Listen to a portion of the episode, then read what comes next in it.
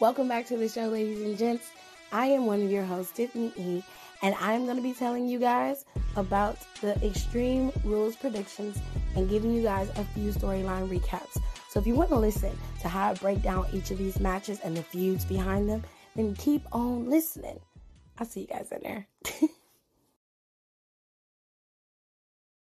Rules. now, Extreme Rules isn't exactly one of my favorite pay per views. It seems WWE doesn't take a lot of time into producing Extreme Rules. They just call it Extreme Rules, slap a couple matches on there, give us a stipulation or two, and they're like, there you go. Extreme Rules, blood in the streets. It's amazing. But in all actuality, Extreme Rules sucks donkey ass. But I'm a gluttonous WWE fan. I watch it even though sometimes I despise them. However, I'm going to give you guys the predictions for this very, very small match card that we're going to be watching and critiquing and shitting on tomorrow night at 7 o'clock. I believe it starts at 7. Now, let's start with the big kahuna. Now, WWE's Extreme Rules is going to be in Columbus, Ohio. It is one of our co hosts, Nicole's hometown. So, shout out to you, my big sis. But the first match that we're going to talk about is the Universal Championship with Roman Reigns versus the Demon Finn Balor. Now, this story is a bit more convoluted than it needs to be. But the reality is, a few months back, Finn Balor debuted on the SmackDown roster, and he made it very clear that he was not going to be the way that he was when we originally saw him. If you remember when Finn Balor first debuted and on the main roster from NXT, he was arrogant and cocky, but he was a nice guy at the at the core of him, and he didn't really make a lot of waves or cause any trouble. He kind of did what he needed to, which was show up, show out, steal the show, and become the numero uno guy. He used even his alter ego, the demon Finn Balor, to do this on several occasions and even became the inaugural Universal Champion, the first, the number one. But he got injured and he had to relinquish that title right after he had earned it with one arm. That was the beginning of the change of Finn Balor.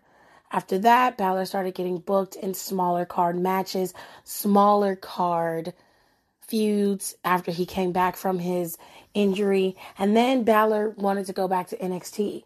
So he did. And that's when Prince Balor debuted. The heel, unrelenting, unapologetic version of Finn Balor. Beyond arrogant, but could back every word that he ever said and did and was very much a dominating champion after Adam Cole's dominant reign. He ended up dropping the title to Karrion Kross, and we hadn't seen him in a couple months. And then he appears on the main roster on SmackDown right when we start getting crowds again, Balor shows up, almighty. And he comes with a purpose. He wants to get back the title that he never lost. Now, of course, a lot of people are like, well, Balor's picked a great time to do this. The bloodline has been running rampant all over the, the, the, the show, period, on Raw and on SmackDown. And Roman Reigns is in his bag. This is probably some of Roman Reigns' greatest work ever. So one would have to ask, why put Balor in a position that we all already know he isn't going to win in? And then creeping up behind him on the back of his heels is the beast Brock Lesnar, or as I like to call him, Lego Goro. As the storyline is proceeding with Balor and Roman, the interruption of Brock Lesnar makes it more convoluted and complicated than it needs to be. It also makes Balor an afterthought, even in his demon persona, which is over the top, the epitome of pageantry and fun. He still isn't at the forefront of the conversation because there is a looming shadow of the storyline with Brock Lesnar, Roman Reigns, and Paul Heyman. So, what do you do? Two Titans are vying for the same title. And instead of combining them into one storyline, you split it. You give Balor the first choice, which is Extreme Rules, and you give the Beast the second choice, which is Crown Jewel. Unfortunately for Balor, I don't see him coming out on top in this case. They may do it to make him save face. You know, it's an Extreme Rules match, which, by the way, the only match on this card that has any extreme impl- implications is this match. No other match on the card has any extreme rules implications to it. So there are no extreme rules, you know, match requirements, none of that. Nobody's using kendo sticks, nobody's using chairs, nothing. It's a bit disappointing, especially for Balor, because Balor is a diamond in the rough. He is stunning. He's amazing to look at for us girls and gays. and he also is an impeccable wrestler and a wonderful character.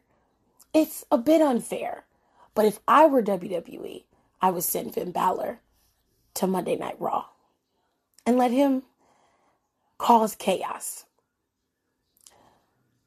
I digress. Let's move on. To make it clear and to be plain, my prediction is that Nino Brown and the CMB will continue to run rampant all over SmackDown. And we shall see if they switch shows and become Raw's problem or if they stay on SmackDown and continue to be our problem. I guess we'll have to wait and see. Moving on to the next match of the night, the SmackDown Women's Championship.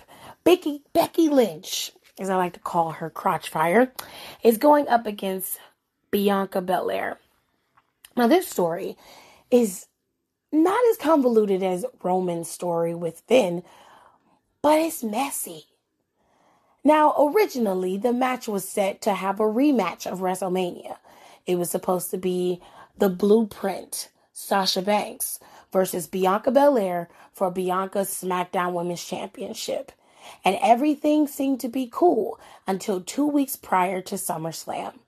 All of a sudden, Sasha Banks pulled from all WWE events, from SmackDown to live events, signings, anything. She was gone. And no one had any answers as to why.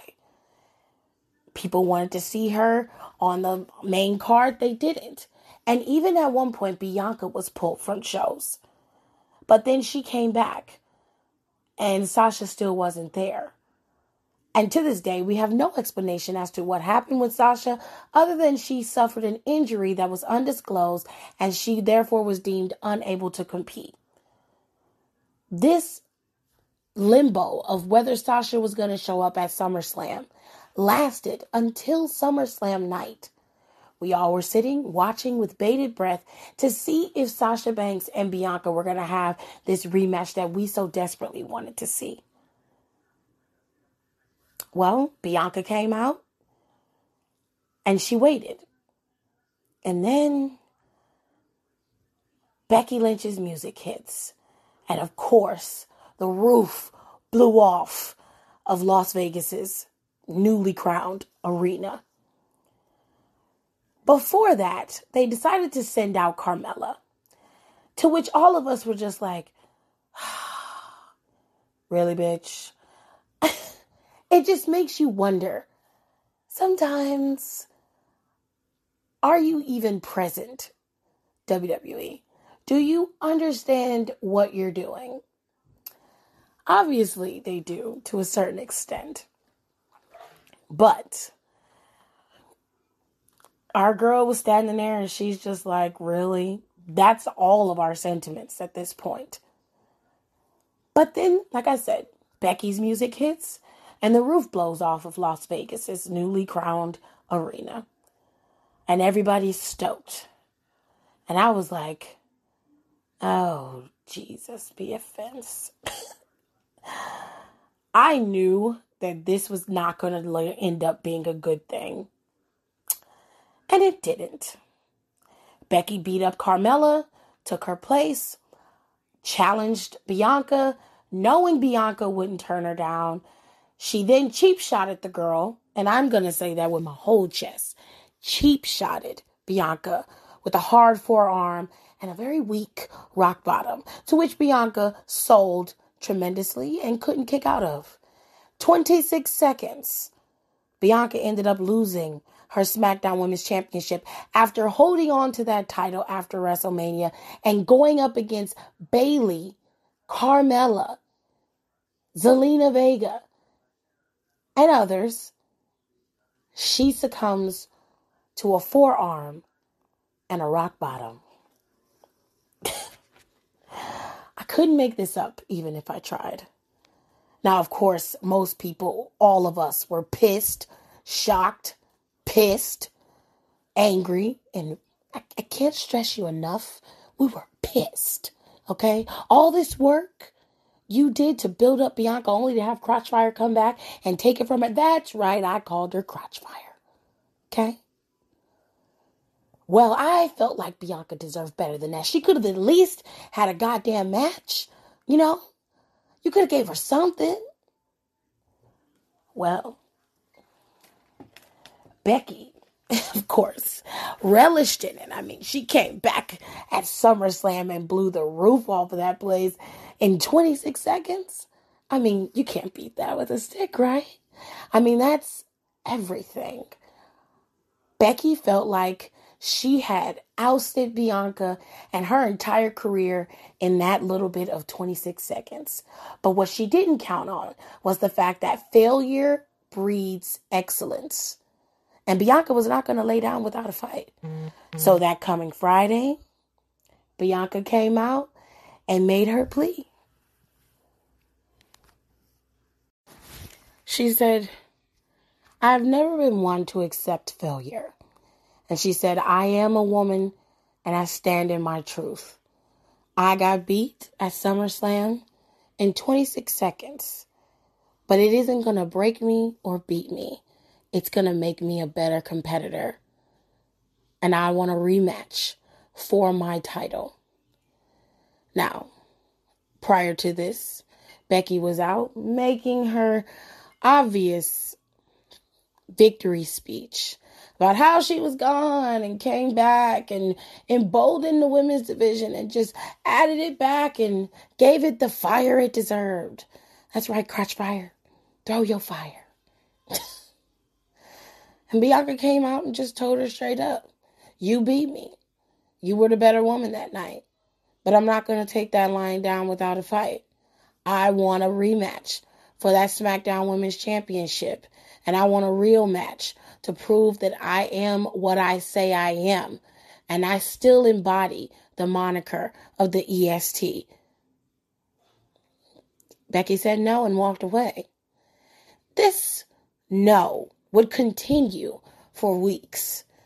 But Bianca, of course, was not, she wasn't one to miss out on an opportunity. The officials made a match, a fatal four way, for the number one contender to be Becky's challenger. And of course, Bianca won. Now, one would have to ask, why did Bianca have to qualify for this particular match? I mean, she was a former champion and deserved to have a rematch for her title. I mean, hell, Charlotte Flair gets a rematch every chance she gets with no questions asked. But Bianca had to qualify. All of us were pissed, of course. Pissed! But we let Bianca do her thing. Because a queen never shows intimidation, and she also never sweats. She will stand tall with her head held high and look as if the world is unbothersome to her. And that's exactly what Bianca did. That woman went out there and beat all three of the other challengers and had a good fight with Liv Morgan. Not gonna lie, Liv gave her a good run for her money, but she wasn't good enough to best the EST. And now Bianca Belair is the number one contender for the SmackDown Women's Championship. So here we are the back and forth between Bianca and Crotchfire for the last couple of months. Has it been interesting? Mm, that's subject to opinion. For the most part, it's been more than a month. And the only person in that particular feud that has wrestled anybody is Bianca. Becky Lynch hasn't wrestled not once. Not one match has she wrestled. So, of course, after the constant no's and the constant will do it on my terms, the WWE officials made it official. So, Bianca Belair is the number one contender for the SmackDown Women's Championship. And they decided to make that match for Extreme Rules. There are no Extreme Rules stipulations on this match. It's just a championship match at Extreme Rules. So here we are. We've come to the end of the story, the end of the tale. Who will will out? Is it going to be Bianca with her undying, unrelenting faith in herself, her beyond strong confidence, and her ability to overcome the odds no matter what is put in her way? Or is it going to be Becky Lynch, the man, the one who has set the precedence for what a woman can do in WWE and surmount so many odds, it's ridiculous. From being the inaugural SmackDown Women's Champion to being considered at the bottom of the barrel to rebounding, rebranding, and becoming one of the most sought after superstars in WWE history. Or is it going to be Bianca, the newcomer, the girl with all the class, all the grace, all the power, all the brawn, and all the skill? And of course, she's got all the sass, personality, and anything you need, Bianca can give. So, who do we choose? Well, the choice is yours, but I'm going with Bianca Belair. And y'all can call me biased. I'll take that because it's always going to be about the culture for me. But I am fair. I understand that Becky Lynch is a crafty little bitch, but at the same mm-hmm. time, I still believe that our girl is going to be numero uno once again. So, I'm going to give that W to Bianca Belair. Well, now it's time to move on to the Raw Women's Championship. It's going to be Charlotte Flair versus Alexa Bliss. Now, for the last couple of months, Charlotte Flair has been in her bag, honey. Okay, Charlotte said, let me go get me a stylist so I can get myself together. Been wearing her little cat suits, walking around, feeling herself. Okay, and been doing the damn thing with them gears, honey. The gear on point. From the Cruella fit to the Maleficent fit to the Thanos fit. She been doing it. She been doing it. You got to give sis her props. But she's also been quite arrogant and beyond the normalcy of what Charlotte Flair's arrogancy is, okay? I mean, Charlotte has been really mean, disrespectful, and even getting to the point where she's shoot fighting. I mean, Nia G- Jax gave her a two piece and a biscuit for it, which she rightfully earned. But I'm just saying, you know, Charlotte's been a little out of her mind a little bit lately. I mean, she's insulting everybody she comes across. No one's ever good enough to go up against her. She is the opportunity, yet she acts as if giving you a match is somehow a handout for you. Now, I like Charlotte. I think Charlotte is great. And I think she backs what she says. Mm-hmm. But she been doing a lot of shit that been getting on people's nerves. Okay? She been getting on people's nerves. Okay? Well, Charlotte ended up gaining the title from Rhea Ripley after they had their big feud. The feud lasted for quite some time. Towards the end of the pandemic era, Charlotte Flair came in and made her plea or announcement that she was going to get that title. And every woman that had anything to do with being in her way, she was going to take them off. Sis, sis rattled names off, okay? Rattled off names. Called them all out. If you get in my way, I will take you down. She started with Rhea Ripley because Rhea had something that she wanted that Raw Women's Championship. A feud that lasted just a wee bit too long, in my opinion. But it did help Rhea Ripley get herself together in terms of being on the main roster and being a champion. So I give Charlotte props for that. Now let's get back to the kayfabe story, okay? Charlotte was doing everything she could to throw Miss Ripley off her game. She made it very clear that she was not here to hold her hand or to baby her. She needed to learn the game and learn it quickly, or she was going to use every trick she could and she was going to take her out which is what she did. From attacking her during matches, attacking her from behind, to making her even think that she injured her with her own chop block and came out there with a really nice pantsuit, by the way. Real cute crop top, blue pants. Love that outfit. It's one of my favorite outfits. With them same ass shoes on, okay? Mama keep them designer shoes on deck. Anytime she got an outfit, give me my designers. Give me them with the black toe. Give me them. I like them. Thank you. Mama's not playing. Okay. She's like, I'm to wear these to the heel wear off. Okay. But I digress. Even faking an injury with the crutch, she comes out there. And Rhea Ripley was like, I'm finna match your energy, sis. They even had a crutch fight in the middle of the ring. But ultimately, Rhea was able to best her. And then it came down to another match their final bout.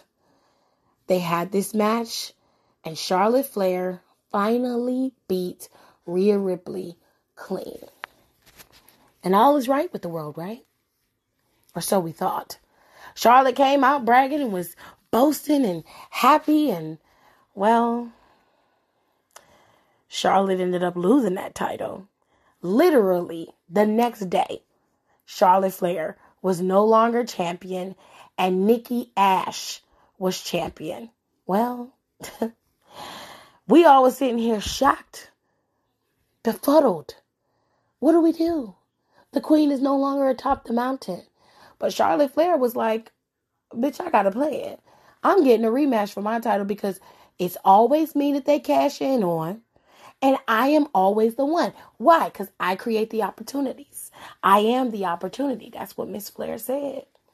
And to the point, she has a point. To her credit, she has a point. But I would stand to say that they cash in on you because statistically, they gonna win the title if they do, and statistically, you don't hold on to the title too long. So mm, I wouldn't say that you're the opportunity. I would say you're more like the easy mark the easier road. Okay. That's what I would say. But I digress again. So once Rhea Ripley was out the way, she had to deal with Nikki Ash. And well, Rhea was like, well, hold up. I had the title. I didn't get a title rematch. So sis can't have one either.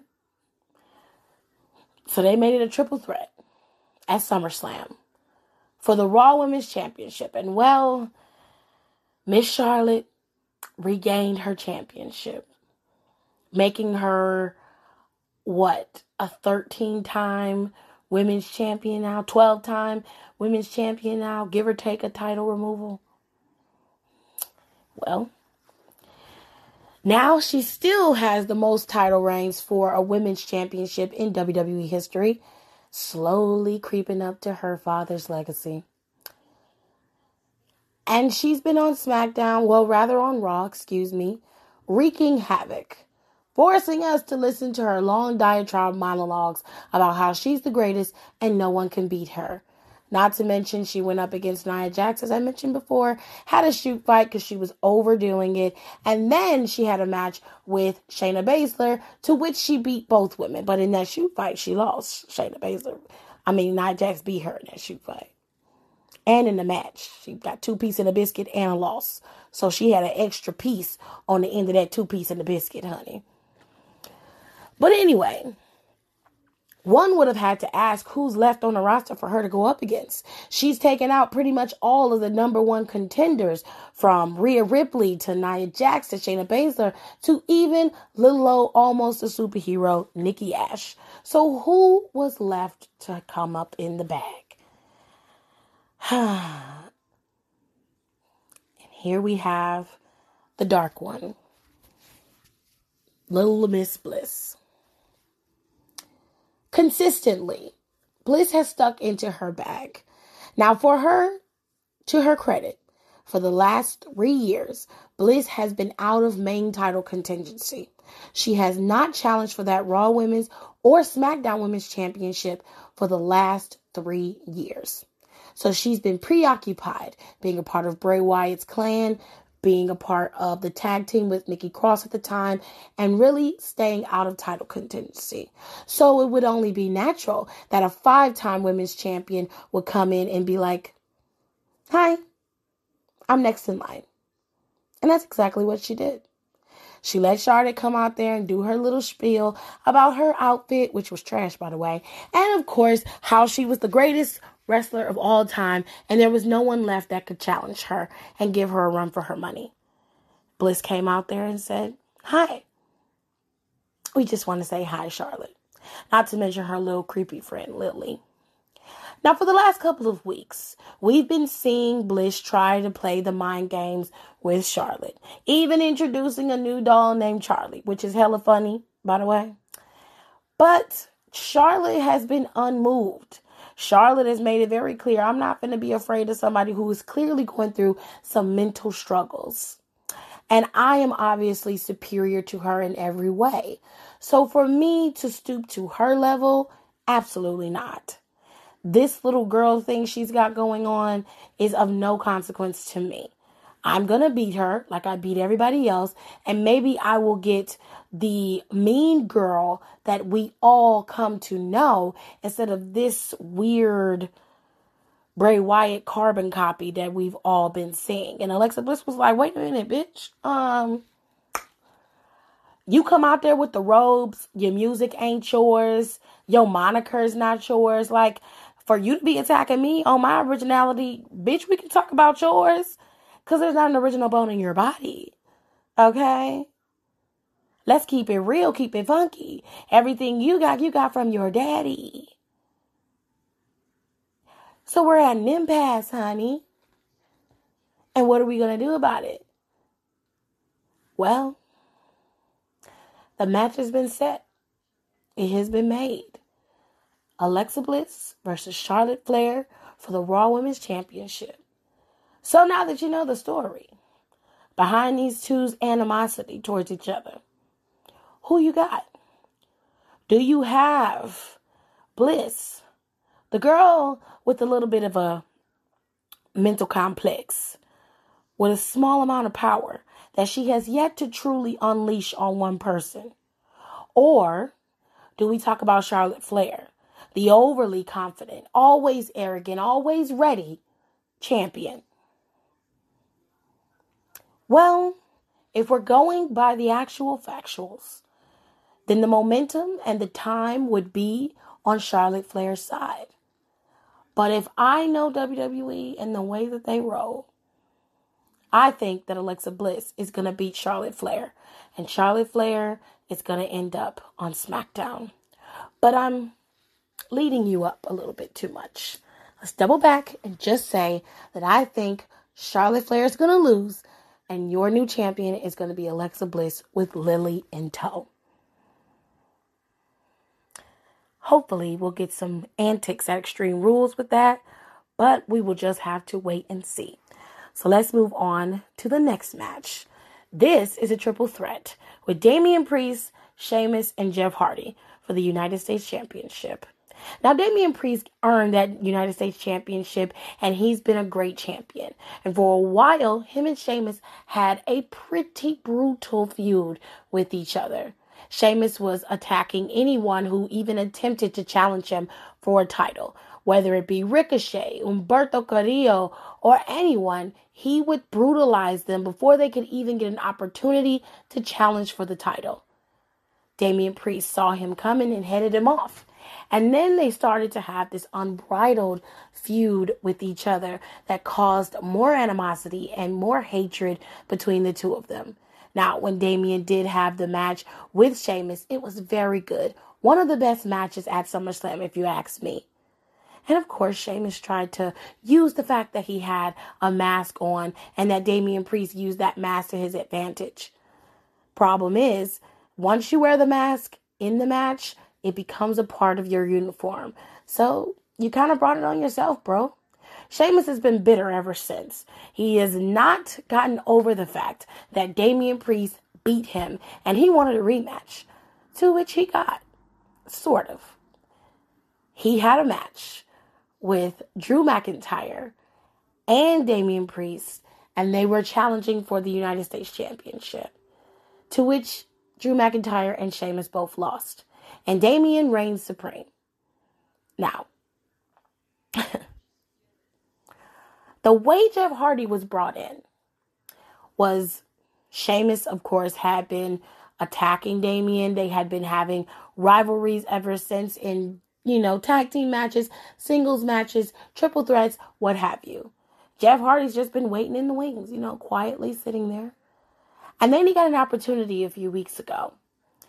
And the stipulation to the match was if he could beat Sheamus in this match, that he would be added to the United States Championship match at Extreme Rules, to which Sheamus earned the right to be able to compete in. Okay, they had him compete in a number one contenders match, I believe, and he earned the right to challenge Damian Priest again. So, Jeff Hardy ended up beating Sheamus in this match, which was a pretty good match if you go back and watch it. And now it's a triple threat, and it's Damian Priest versus Sheamus versus Jeff Hardy for the United States Championship. So who do you choose? Did you choose the Gangs of New York knockoff? With the complex? Or do you choose the Puerto Rican prince of the WWE, Damian Priest, the current United States champion? Or do you choose the OG? The guy with all the stands, all the momentum, all the power, and pretty much most of the respect. Jeff Hardy. As much as it pains me to go up against Jeff, I'm going to go with my Puerto Rican prince, Damian Priest. I like Damian as a face. He works and he's great at what he does in that ring. And I like seeing him with that U.S. title. So I'm going to give this W to Damian and let Sheamus fall back into obscurity where he rightfully belongs. Kayfabe wise. Outside of kayfabe, I love Sheamus. but I'm trying to move past this so I don't hold you guys too long and tell all these long ass stories. But sometimes certain feuds require a lot of storyline, okay? Now, let's move on into the tag team division SmackDown Tag Team Championship is set to be defended. The Usos are the current champions and they will be defending their titles against the Street Profits. Now, the Usos and the Street Profits don't have a really long story past, but they do have a minor one. During the pandemic era, when we found out that the Usos and the Street Profits were going to be on SmackDown together. It had been looming in the back how long it was going to take for them to have them go up against each other. Now, early on during the draft of last year, when everybody was drafted to SmackDown, one of the Usos was injured. I believe it was Jimmy Uso. So he had been gone for quite some time, and no one knew when he was coming back. So the possibility of the Street Profits versus the Usos was kind of thrown out of the window for a long time. Well, when Jimmy came back and things started to get back to normal for the Usos, and then the bloodline started to come to reality, the real aspect and the fun of the Usos and the Street Profits possibly having a feud and wrestling each other came back in full force. And then we actually got to see it. It was booked during the pandemic Thunderdome era. We got the Street Profits versus the Usos. And I have to say, it was a very good match. And they matched each other bar for bar, move for move. So, mic wise, ring wise, they were out there and they were doing it. And it was fun and it was great. Now, if I recall, that match ended in like a disqualification or something. And we didn't really get to see the full blown out blowout of the Usos versus the Street Profits. And they kind of put it on hold until now. About a month ago, the Usos became the champions again because Rey and Dominik at the time had the titles. There was no real reason to continue the feud with the Street Profits back in the day because there was nothing that would lead them to possibly competing against each other again, other than just a solid feud, which I wasn't really mad at. But they wanted to have some incentive, something to, to make people drive, you know, something that would give them a little oomph. And those tag team titles would work in two ways for the Usos. One, it would complete the domination of the bloodline.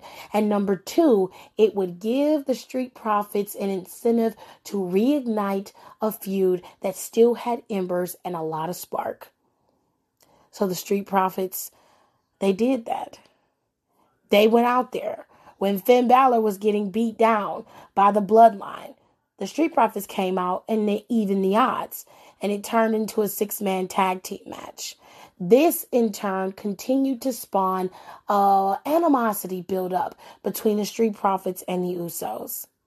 Now you have the Usos, the OGs of the tag team division, one of the most decorated tag teams in WWE history. And if you ask me, they're one of the greatest tag teams period, in wrestling.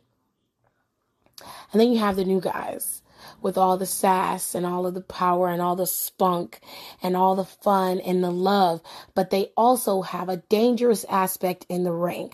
They're a combo pair, with Dawkins being their power and their brawn, and Montez being their high flyer and quick spirit it makes them be a dangerous combination and a massive threat to the Usos titles. And of course, their bloodline grip on SmackDown. So, what do you do? Who do you choose? Do you choose the OGs, the ones who've had the tenure and the time, and the ones you know who come in in the clutch every single time? Or do you choose the new guys, the ones who have all the power and accept the smoke willingly and will fight to the depths to prove that they are the number ones, that they are the best? This is a difficult choice for me because I love both the Street Profits and my distinguished twins, the Usos, even though I'm a little mad at them right now for how they doing shit. I'm going to go with the Usos because as of right now, keeping the titles on the bloodline works for them until the bloodline starts to crumble, which is right about Crown Jewel. Once the cracks begin to show, which they have started with Paul Heyman, but once it really starts to crumble down to the bottom of the barrel, that's when the titles are going to start dropping. And that's when you're going to start to see the bloodline curdle up dry up and die. But we'll have to wait and see. Because for right now, it's going to be the Usos over the Street Profits. Don't hate me, but you asked for the smoke, Street Profits. And I think the Usos are going to give it, whether they cheat or not. Moving on to the final bout of the night that was announced, we have a mini match I like to call it a mini match because there isn't much substance to this match. This is Liv versus Carmella, and this is just a straight up match. There ain't no stipulations in this match, and if you ask me, there's no title involved, so there should be a stipulation added to this match. But maybe WWE will do us a solid and add a stipulation later. Hopefully, they listen to me. But let me try to make this as fun as possible. Liv Morgan has been in the back for quite some time. She hasn't really been able to do much. And after Ruby left and went to AEW, Liv's kind of been in limbo. They've used her from time to time, but it was earlier around the time of Money in the Bank when they really started to bring Liv back out to the forefront. Now, she was being bombarded with a challenge that she wasn't good enough, nor was she ready to compete in matches on SmackDown or even compete for the opportunity of having the money in the bank briefcase. Liv Morgan had to prove herself worthy to even be considered in that match. She had to wrestle two people Carmella, a former women's champion and a former winner of the first Money in the Bank, or if you like to include it, the first two Money in the Bank matches. And then you had Zelina Vega, who hasn't won a Money in the Bank, a title, or any of that. And yet she had to compete against Vega to qualify to even be considered for the match. It's a little disrespectful and quite embarrassing if you really want to know the truth. But she beat them both multiple times, and she was finally added to the match later on down the line, to which Liv did not end up winning. She did lose the match to Nikki Ash, but she competed well in that match. Fast forward to a few weeks ago, Liv Morgan competed in that fatal four way along with Carmella, Zelina, and Bianca Belair to be the number one contender for Becky Lynch's SmackDown Championship. She ended up being the last one next to Bianca to compete for that title shot. And she lost, but she gave Bianca a good run for her money. Fast forward a week or two later, and she's hasn't been seen, but she's put in a tag team match with Toni Storm to go up against Carmella and Zelina Vega. Liv hits her move, and Carmella deems herself unable to compete due to the fact that her nose may be broken. She leaves the match, they count her out, and Carmella's gone. Liv cuts a promo about how Carmella's always running her mouth and she's sick of it and she's challenging her to a match at Extreme Rules. Now, of course, Carmella's worried about her beautiful face because she's the most beautiful woman in all of WWE. Eh, that's also subject to opinion. She was in the back after the officials came back there to check on her. She seemed to be perfectly fine, as is her nose. Now, Zelina Vega was there comforting her friend, and they made it very clear that Liv Morgan made a challenge and she was going to accept it. Zelina Vega says, fine. She wants to challenge her at Extreme Rules. I'm all for that. Let's do it. But I want her next week. So they had a match. Zelina Vega versus Liv Morgan, and that happened this past Friday. Vega and Morgan seemed to have a decent match, and then they cheated. Carmella interfered, costing um, Liv Morgan her opportunity. She took her eyes off of the match one time, and Zelina Vega was able to best Liv Morgan and beat her. So going into Extreme Rules, Morgan doesn't have the momentum. Carmella does. But one would have to ask Does that mean that Liv Morgan isn't going to win at Extreme Rules? No, it doesn't. Do you care? No, not really. I think this match should be on the pre show, to be honest with you. And I really think that they should think twice before overbooking these shows. I think Extreme Rules was an afterthought. I don't think there was much thought put into Extreme Rules beyond Bianca and Roman Reigns' match. I don't think there was much thought put into it. The Usos and the Street Profits were given. They had been building that up for weeks. And Charlotte Flair and Bliss were given because she's pretty much the only one left on the roster who's going to give Charlotte Flair a run for her money. So this little slap together match that they put together for these two, it really doesn't have much substance to it. So quite frankly, I hope Liv Morgan wins because Carmella is getting on my nerves right now. So I'm going to give the win to Carmella. And that is Extreme Rules. Now, unless they add something extra to this show, this is all we got, and we ain't got no more. Now, what you need to look forward to is what's supposed to happen in the next couple of weeks.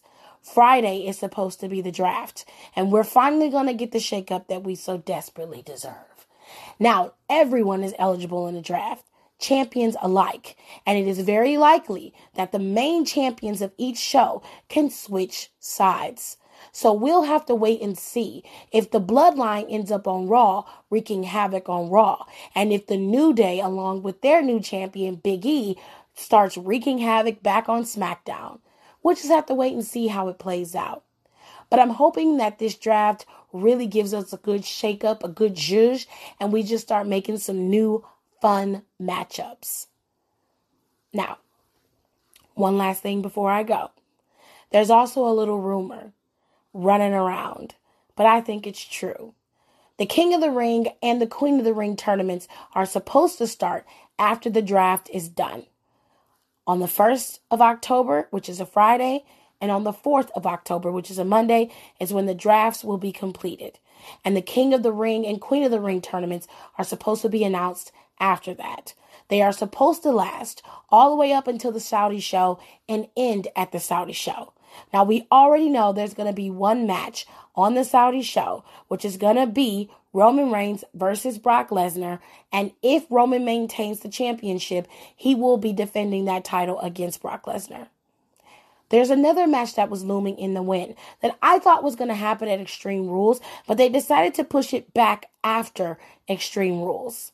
So, Seth Rollins and Edge have been having a feud on SmackDown, and you would think that they would put that match on Extreme Rules. But the fact that Edge was injured at MSG makes it a little difficult to create a match two weeks later um, at Extreme Rules.